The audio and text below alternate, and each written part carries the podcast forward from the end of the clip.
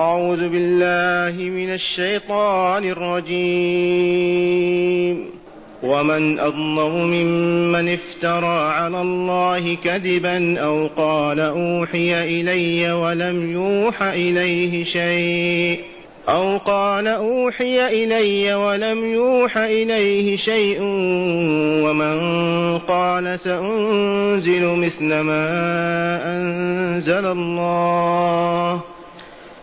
ولو ترى إذ الظالمون في غمرات الموت والملائكة والملائكة باسطوا أيديهم أخرجوا أنفسكم اليوم تجزون عذاب الهون بما كنتم تقولون على الله غير الحق وكنتم عن آياته تستكبرون.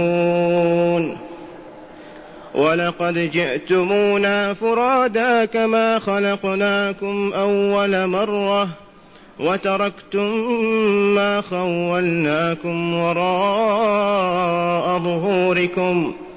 وما نرى معكم شفعاءكم الذين زعمتم أنهم فيكم شركاء. لقد تقطع بينكم وضل عنكم ما كنتم تزعمون. معاشر المستمعين والمستمعات من المؤمنين والمؤمنات. ما زلنا مع سورة الأنعام المكية. وقول ربنا ومن أظلم ممن افترى على الله كذبا أو قال أوحي إلي ولم يوحى إليه شيء. والله لا أظلم منه. لا أظلم ممن يكذب على الله. ويقول أمر الله أو نهى الله. والله لم يأمر ولم ينهى. أو يقول حرم الله أو أحل الله والله لم يحرم ولم يحل. أو يقول أرسلني ربي إليكم رسولا والله ما أرسله. أو يقول إني أشفع لكم عند الله يوم القيامة والله ما شفعه. أو يقول لله شريك أو لله شفيع أو لله ولد وينسب إلى الله تعالى من السماء من الأسماء والصفات ما الله تعالى منها بريء. هذا لا أظلم منه. وشأنه شأن المشرك بالله المتخذ شريكا لله يعبدوه مع الله. فقد افترى على الله أعظم الافتراء. ومن أظلم ممن افترى على الله كذبا اولا أو قال أوحي إلي ولم يوحى إليه شيء. يقول أوحى الله إلي بكذا وكذا وأنا نبي الله. وهذه الدعوة وجدت على عهد رسول الله في آخر حياته. فادعى كثيرون النبوة والرسالة على رأسهم مسيلم الكذاب والأسود وفلان وفلان وهي قائمة وباقية. ما هناك أظلم ممن يدعي النبوة ويقول إني يوحى إلي وأعلم من طريق الله بما لم يعلمه الله. فأغلق الله تعالى باب هذا الباب. باب الدخول بدعوى أني نبي أو فلان يوحى إليه. هذا الباب مغلق. فإنه من أعظم الأبواب. إذ هو افتراء على الله وكذب للتضليل وإفساد البشرية. ومن أظلم أي لا أحد لاستفهام للنفي. ممن افترى على الله كذبا فكذب على الله وقال أمرني أعطاني اوحى إلي أو قال أوحي إلي ولم يوحى إليه شيء. وثالثا ومن قال سأنزل مثل ما أنزل الله. هذه مثلها. فهذه ثلاث افتراءات. كلها شر ولا يرضى ذو عقل لنفسه أن يتصف بواحدة منها. إذا فكيف يردون على رسول الله دعواه النبوة والرسالة وأن القرآن ينزل عليه؟ لو كان الرسول صلى الله عليه وسلم ما أوحي إليه ولا أرسل ما كان يجر أن يقول هذا وهذا جزاء المفترين على الله الكاذبين عليه. هكذا يقول تعالى ومن قال سأنزل مثل ما أنزل الله النضر بن الحارث قال مستطيع أن نأتي بمثل هذا القرآن ولو شئنا لآتنا بمثله. وكلها ادعاءات باطلة وافتراءات مردودة. والله لا يستطيع أحد أن يأتي بآية واحدة. وتحداهم الله في المدينة بآية ما استطاعوا. إذ قال تعالى إن كنتم في ريب مما نزلنا على عبدنا فأتوا بصورة من مثله. وادعوا شهداءكم من دون الله إن كنتم صادقين. إذا ثم قال تعالى ولو ترى أيها السامع إذ الظالمون وهم الكاذبون على الله المفترون عليه المتجاوزون لحدوده. المحققون للباطل المبطلون للحق إذ كل هؤلاء ظلما. إذ حقيقة الظلم وضع الشيء في غير موضعه. فالذي يقول فلان نبي وضع النبوة في غير موضعها. والذي يقول أنا نبي كذلك. ولو ترى أيها السامع إذ الظالمون المشركون المفترون على الله الكاذبون عليه المدعون النبوة المدعون الوحي وما إلى ذلك. هؤلاء الظالمون لأنفسهم لو تراهم وهم في غمرات الموت. والغمرات جمع غمرة غمره الماء غطاه غمره الحزن والكرب غشاه وغطاه غمرات الموت لا تعرفها إلا إذا حضرت من هو في سكرات الموت؟ ثم تتجلى لك تلك الغمرة. يفيق لحظة ويغمى عليه لحظات. ولو ترى إذ الظالمون في غمرات الموت والملائكة حولهم ملك الموت وأعوانه باسطوا أيديهم لضربهم. ولو ترى لرأيت أمرا فظيعا. يغمى عليك ما تقوى على أن تشاهده. والملائكة المراد بهم هنا ملك الموت وأعوانه. باسط أيديهم بالضرب على وجوههم. أخرجوا أنفسكم. والموت إذا شاهدت ملك الموت كانت في الحلقوم ترجع إلى الأقدام. وتعود إلى كل جزء من أجزاء الجسم خوفا من ملك الموت. أخرجوا أنفسكم. وهذا ليس من باب التهويل والله لهو الواقع. هذا جزاء الظالمين. لو رأيت لرأيت أمرا عجبا وحال أفظع. والملائكة باسطوا أيديهم أخرجوا أنفسكم.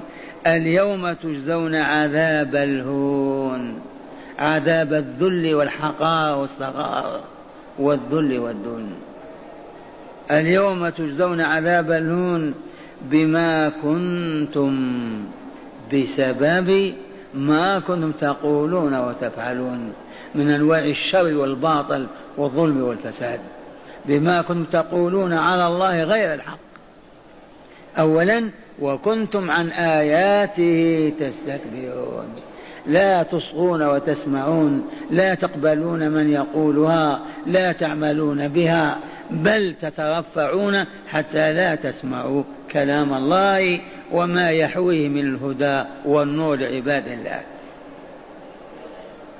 عينوا لهم الجريمة ولا لا؟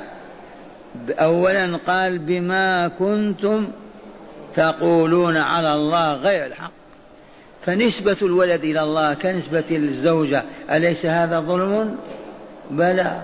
الذي ينسب إليه مخلوق من مخلوق هذا شريكه الله هذا شفيع عند الله. ما كذب على الله؟ كالذي يدعي الوحي وأنه يوحى إليه كاذب على الله. بما كنتم تقولون على الله غير الحق أولا وبما كنتم عن آياته تستكبرون. آيات الله القرآنية التي تحمل شرائعه. كانوا إذا سمعوا الرسول يقرأ يتكبرون إذا قيل لهم الله كذا يتكبرون ويستكبرون. ولا يذعنون ولا يقبلون الحق ولا يريدونه. بينوا لهم علة هذا العذاب وإلا لا؟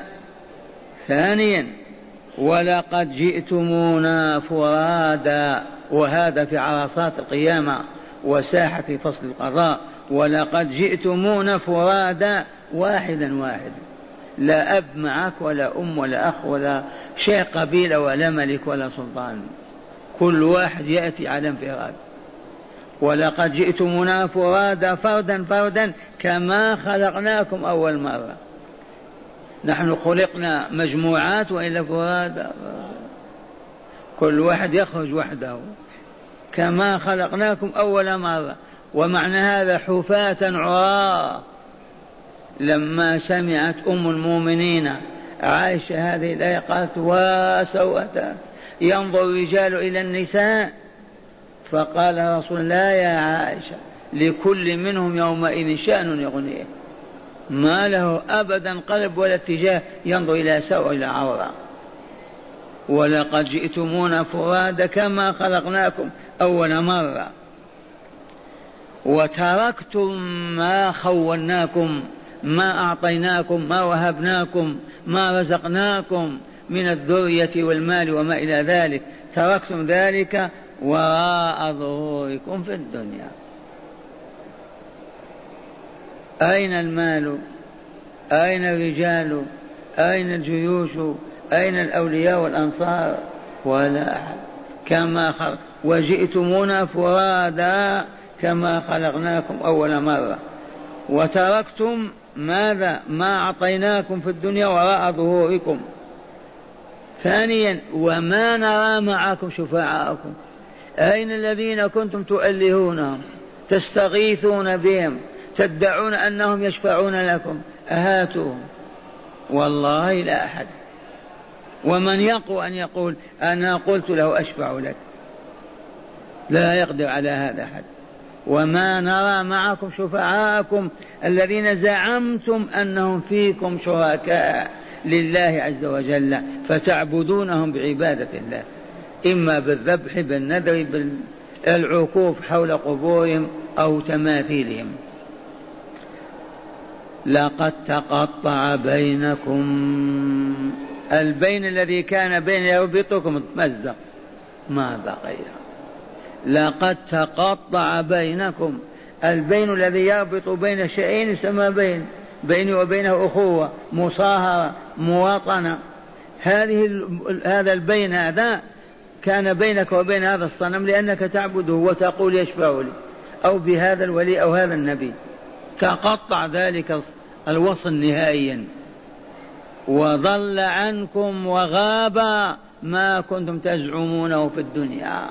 من أنهم شركاء وأنهم يشفعون وأنهم وأنهم وأنهم من تلك الترهات الأباطيل كلها ضلت. ما يستطيع أحد أن يقول كلمة بين يدي الله. هذا كان لي شفيعا أو كنت أعتقد شفاعته فهمتم الآيات؟ اسمعوا تلاوتها. ومن أظلم ممن افترى على الله كذبا أو قال أوحي إلي ولم يوحى إليه شيء. ومن قال سأنزل مثل ما أنزل الله. فيه من أظلم من هذا. ولو ترى يا رسول الله ولو ترى أيها السامع إذ الظالمون من هم الظالمون؟ الذين وضعوا الأمور في غير موضعها بدل ما يبر بوالديه عقهما بدل ما يحسن للمسلمين آذاهم وأساء إليهم وقل هكذا. الظلم وضع الشيء في غير موضعه. بدل أن يعبد الله عبد غيره. إذا ولو ترى إذ الظالمون في غمرات الموت والملائكة باسطوا أيديهم أخرجوا أنفسكم اليوم تجزون عذاب الهون بما كنتم تستكبرون في الأرض بغير الحق. في آية أخرى. نعم. أخرجوا أنفسكم اليوم تجزون عذاب الهون بما كنتم تقولون على الله غير الحق وكنتم عن آياته تستكبرون. لا تذعنون ولا تخضعون ولا تطبقون حكم من أحكام الله ولا فريضة من فرائضه. حملهم على ذلك الكبر. وقالوا لهم ولقد جئتمونا فرادا كما خلقناكم أول مرة. حفاة عراة وإلا لا؟ أو يخرج الإنسان عنده سوال وإلا عمامة؟ كما خلقناكم أول مرة.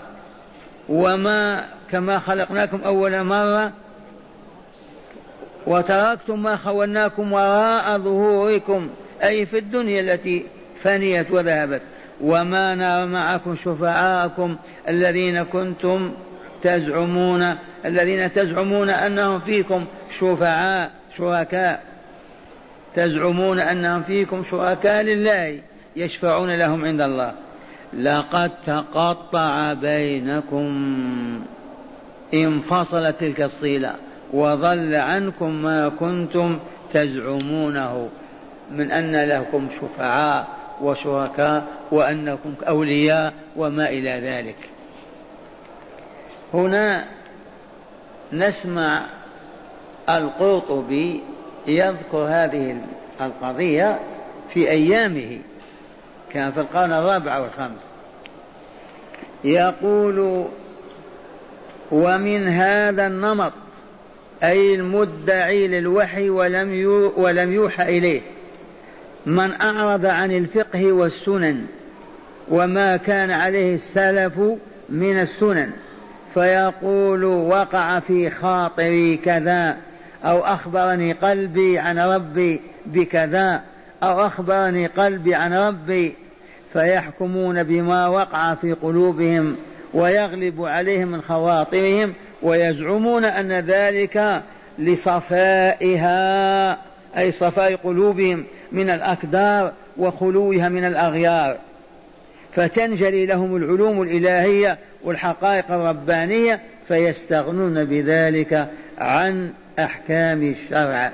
ويقولون هذه الأحكام الشرعية العامة إنما يحكم بها على الأغبياء والعامة وهي زندقة وكفر يقتل قائله ولا يستتاب ولا يحتاج معه إلى سؤال ولا إلى جواب.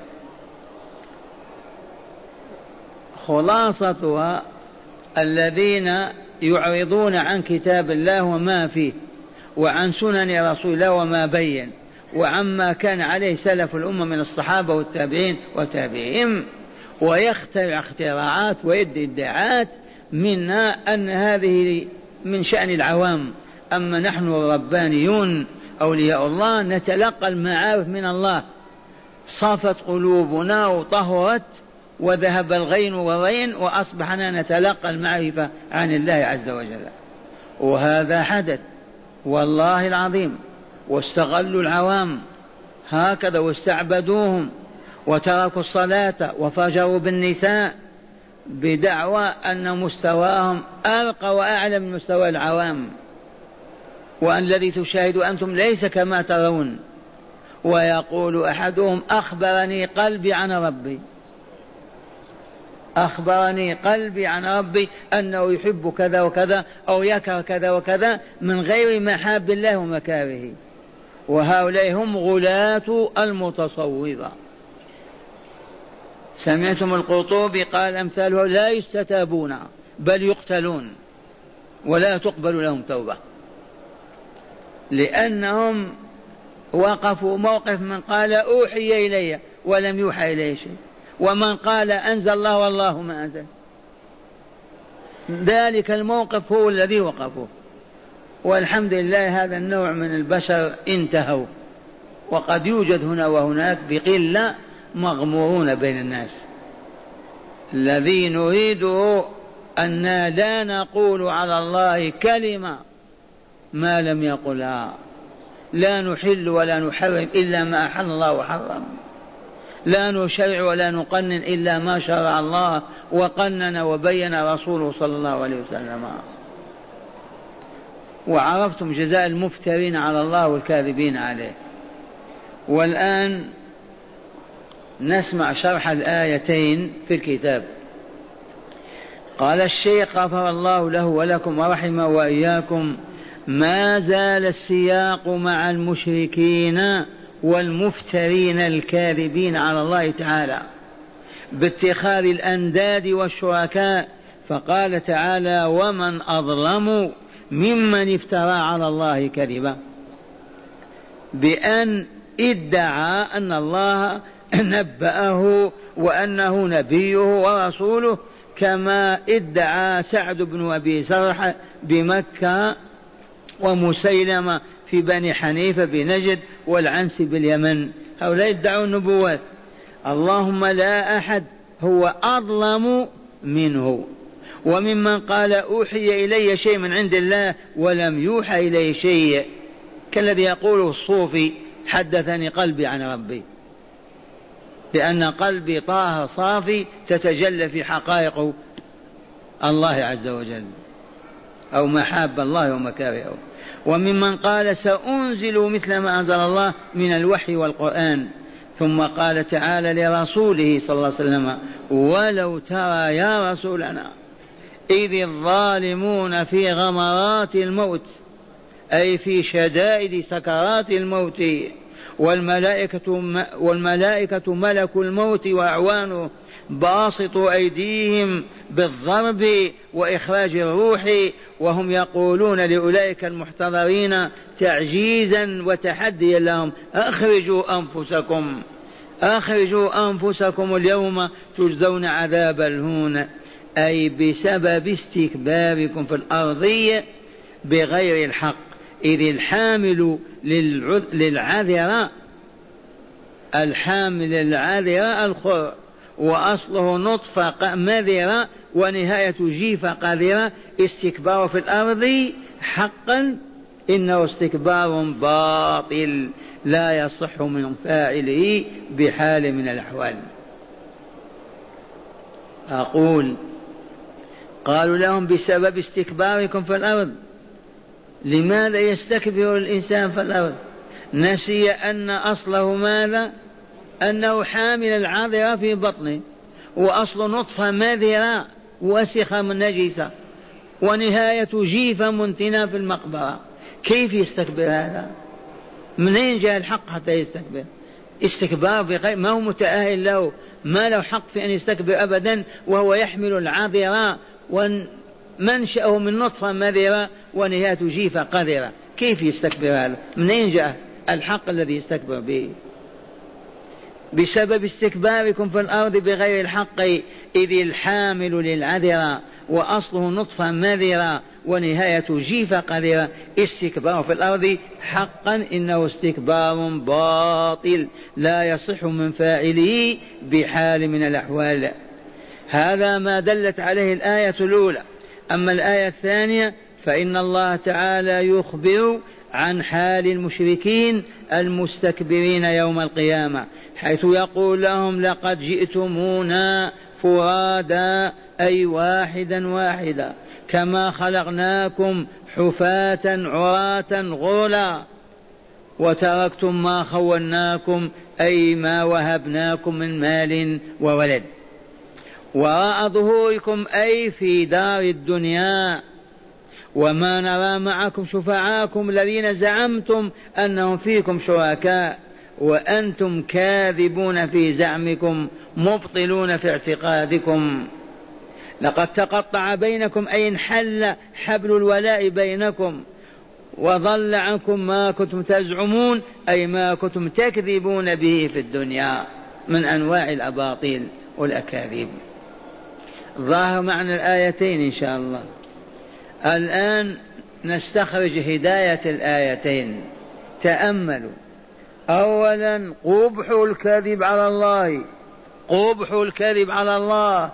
كذا ولا لا؟ قبح الكذب على الله تعالى في أي شكل وأن صاحبه لا أظلم منه قط.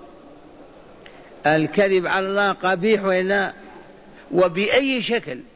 سواء يقول أحل حرم اسم الله كذا يكذب على الله صفة الله كذا كل ما ينسبه إلى الله والله منه بريء فهو من أقبح أنواع الظلم. لأنهم توصلوا إلى استعباد الأمم وعبادتهم وتعبدهم بهذه الطريقة. يدعون كذا وكذا ويكذبون على الله. ثانيا تقرير عذاب القبر. من أين أخذنا تقرير عذاب القبر؟ والملائكة باسطوا أيديهم أخرجوا أنفسكم. تقرير عذاب القبر وسكرات الموت وشدتها وفي الحديث إن للموت سكرات. وفي الحديث الصحيح إن للموت سكرات. ما هي سكرة واحدة؟ يسكر ويفيق ويعود ويسكر. ثالثا قبح الاستكبار وعظم جرمه. قبح التكبر وعظم جرمه. جريمة الاستكبار عظيمة ولا لا؟ أعظم منها بدليل الآيات. رابعا تقرير عقيدة البعث الآخر والجزاء على الكسب في الدنيا. هذه الآية هاتين الآيتين قررت هذه تقرير عقيدة البعث الآخر ولا لا والجزاء على الكسب في الدنيا. كيف دلت الآية عليه؟ ولقد جئتمونا فرادا كما خلقناكم أول مرة. خامسا انعدام الشفعاء يوم القيامة إلا ما قضت السنة الصحيحة. من شفاعة النبي صلى الله عليه وسلم والعلماء والشهداء بشروط. هي أن يأذن الله للشافع أولا أن يشفع وأن يرضى عن المشفوع له. هذان الشرطان ما ننساهما. والله لا يشفع أحد يوم القيامة. لا ملك مقرب ولا نبي موصل ولا عالم ولا صالح إلا بعد إذن الله تعالى. قبل أن يأذن الله مستحيل أن يشفع. هذا قال تعالى وكم من ملك في السماوات لا تغني شفاعتهم شيئا إلا من بعد أن يأذن الله لمن يشاء ويرضى. عن المشفوع له. وإن فرضنا أن عالما أو نبيا أو وليا أراد أن يشفع لك. تمام؟ هل هذا الذي تشفع تشفع له رضي الله عنه أو ساخط؟ فإن لم يرضى الله عنه والله ما تنفع شفاعة. تدخله الجنة والله غير راضي عنه؟ فلا بد من هذين الحقيقتين. أولا إذن الله لمن أراد أن يشفع. ثانيا أن يكون الله راضيا عن هذا المشفوع له حتى يسمح له بدخول الجنة. ودلت على هذا آية النجم وكم من ملك في السماوات لا تغني شفاعتهم شيئا إلا من بعد أن يأذن الله لمن يشاء أولا ويرضى عن المشفوع له. خامسا انعدام الشفعاء يوم القيامة إلا ما قرت السنة الصحيحة من شفاعة النبي العلماء والشهداء بشروط وهي أن يأذن الله للشافع أن يشفع وأن يرضى عن المشفوع له. معاشر المؤمنين والمؤمنات يا طلاب الولاية يا أولياء الله قولوا لبيك هيا مع محاب الله. هل عرفتم أن ولاية الله لا تتحقق للعبد ولا يظفر بها ولا يحصل عليها إلا إذا أحب كل ما يحب الله وكره كل ما يكره الله؟ بدون هذا والله لا ولاية وإنما هي العداوة. ويجب علينا أن نعرف محاب الله وإلا لا ونطلبها ونسأل عنها لنحبها ونعمل بها. ونسأل عن مكاره الله لنكرهها ونتجنبها حتى نصبح أولياء الله. الآن معنا من محاب الله أولا سبحان الله وبحمده سبحان الله العظيم سبحان الله وبحمده سبحان الله العظيم. هاتان الكلمتان أحبهما الله أحبوهما.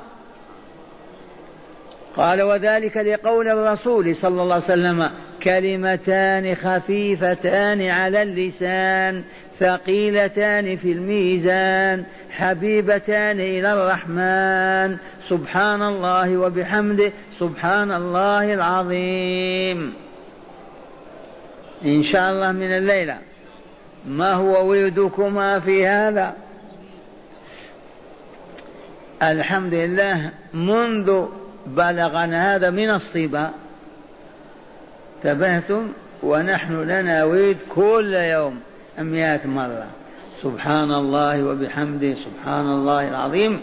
ووجدنا من يقول أستغفر الله بعد ذلك يكفيه الله هم الدنيا. تبهتم؟ فبدأنا بهذا الورد من يوم ما سألنا صحيح غير صحيح. أبدا. والله من سن الطفولة وكفانا الله مؤونة الدنيا كفاية كاملة. والله ما استقرضت من أحد قرضا إلا مرة واحدة. خمسة وسبعين سنة. تبهتم ولا مددت يدي لأحد سائل قط. أبدا.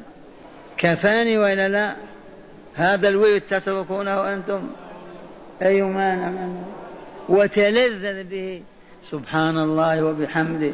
سبحان الله العظيم. استغفر الله سبحان الله وبحمده. سبحان الله العظيم. وأنت راكب على السيارة. وأنت جالس في المسجد. وأنت في البيت. وأنت حامل سلعتك على كتفك. وأنت تقول يكفيك أن الله يحبهما ولا لا وأنت تطلب ما يحب إذا قلت ألف خير من مئه واذا قلت مليون أحسن من ألف. أنت تتملق الله قل ما شئت. ما تكتبه سبحان الله وبحمده مرة واحدة أو ثلاثة. أين حبك؟ قال لقول الرسول صلى الله عليه وسلم كلمتان خفيفتان على اللسان ثقيلتان في الميزان حبيبتان إلى الرحمن. سبحان الله وبحمده سبحان الله العظيم. لذا فإن طالب ولاية الله تعالى لا يبرح يرددهما صباح مساء يتملق بهما ربه تعالى ليظفر بولايته ويفوز بجواره يوم يلقاه حقق الله تعالى لنا وله ذلك. قولوا آمين. ومعنى خفتهما على اللسان سهولة ويسر النطق بهما. ومعنى ثقلهما في الميزان أن وزنهما في ميزان الحسنات يوم القيامة يكون أثقل من وزن الجبال الراسيات ويجزى العبد بذلك. ومعنى حبيبتان إلى الرحمن أن الله تعالى يحبهما وما أحب الله شيئا إلا كان أفضل شيء وأحسنه. وعلى العبد أن يطلبه ويحبه بحب الله تعالى له ليوافق مولاه في محابه ومكاره فيظفر بولايته. وهي فوز لا فوز أشهى منه لطالب ولاية الله تعالى. وأخيرا يا طالب ولاية الله يا طالب ولاية الله أنصح لك أن تتخذ من هاتين الكلمتين وردا لك ترده صباح مساء لا يقل عن مئة مرة في الصباح ومئة في المساء. ولو رددت هذا التسبيح طول يومك في أوقاتك فراقك لكان خيرا عظيما لك وأبشر بعاقبته الحسنى فإن الله لا يضيع أجر من أحسن عملا